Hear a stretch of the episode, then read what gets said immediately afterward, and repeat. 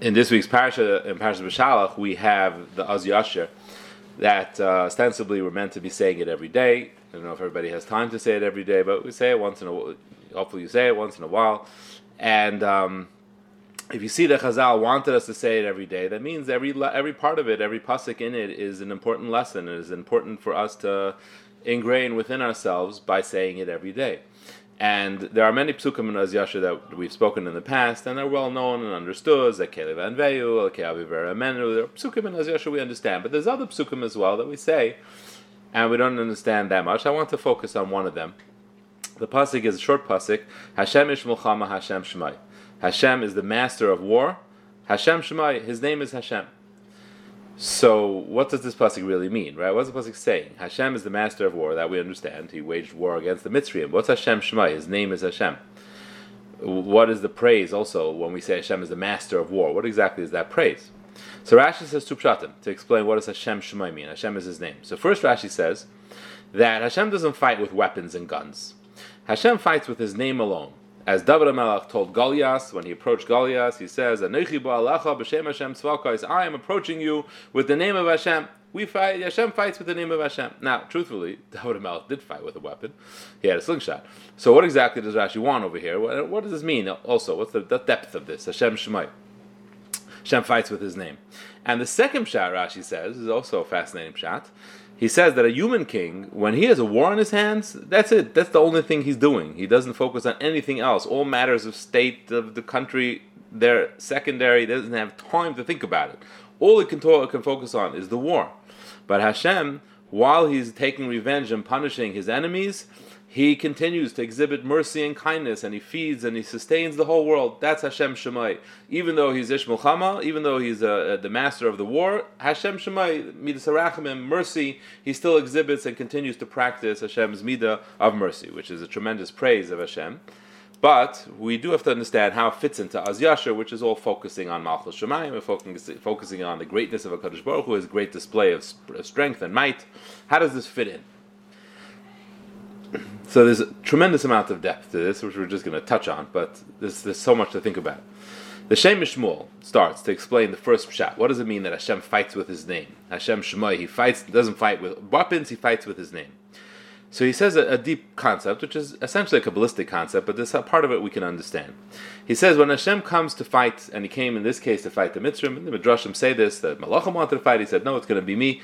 Hashem doesn't fight with any kind of physical fight. There's no weapon. There's no th- nothing that kills the Mitzrim physically. This is the way the Mitzrim died was that Hashem approached them, and Hashem sucked out any kedusha that they had.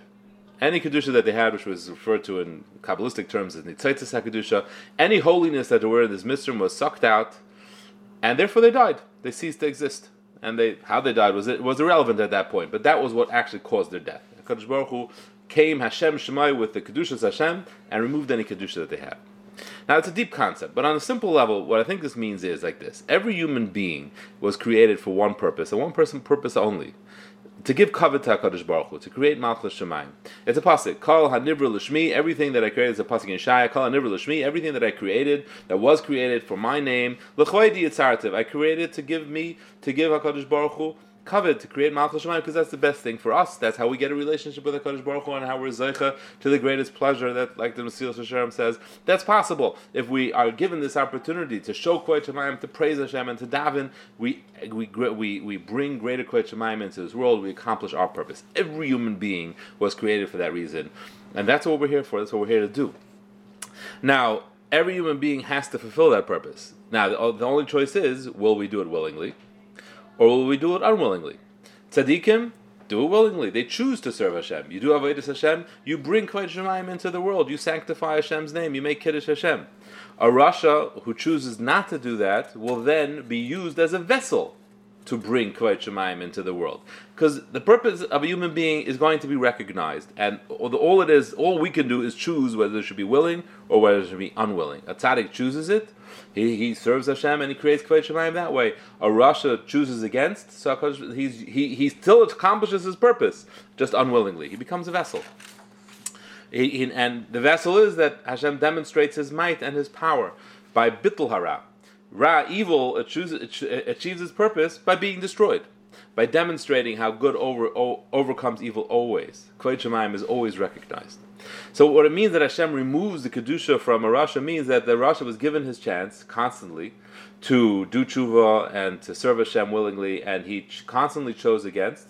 At that point, then it reverts to Plan B, and then Hashem removes it unwillingly, and by doing so demonstrates the superiority of kedusha, the truth of of Kvod Shemayim, the truth of Malchus Shemayim, and then the person reaches his tachlis through unwillingly through being a vessel. That's that's how his kedusha is reached. Is reached. His kedusha is recognized and is removed from him, and therefore he dies. There's no purpose anymore to live. The Egyptians, by being destroyed, accomplished a great kvod shemayim. Actually, the greatest kvod shemayim in history until Mashiach comes. They didn't do it willingly. They're not getting schar. When they go to Shemayim, they're going to be happy that it happened, but they're not going to get any reward for it because they didn't choose it. But nevertheless, that's what happened. They lived to create Kvod Shemayim, and they died creating Kvod Shemayim. And that's how Hashem wages war with His name. That's the war. There's a war between good and bad, and Hashem's name always it comes out on top. It is always Kvod Shemayim that is achieved.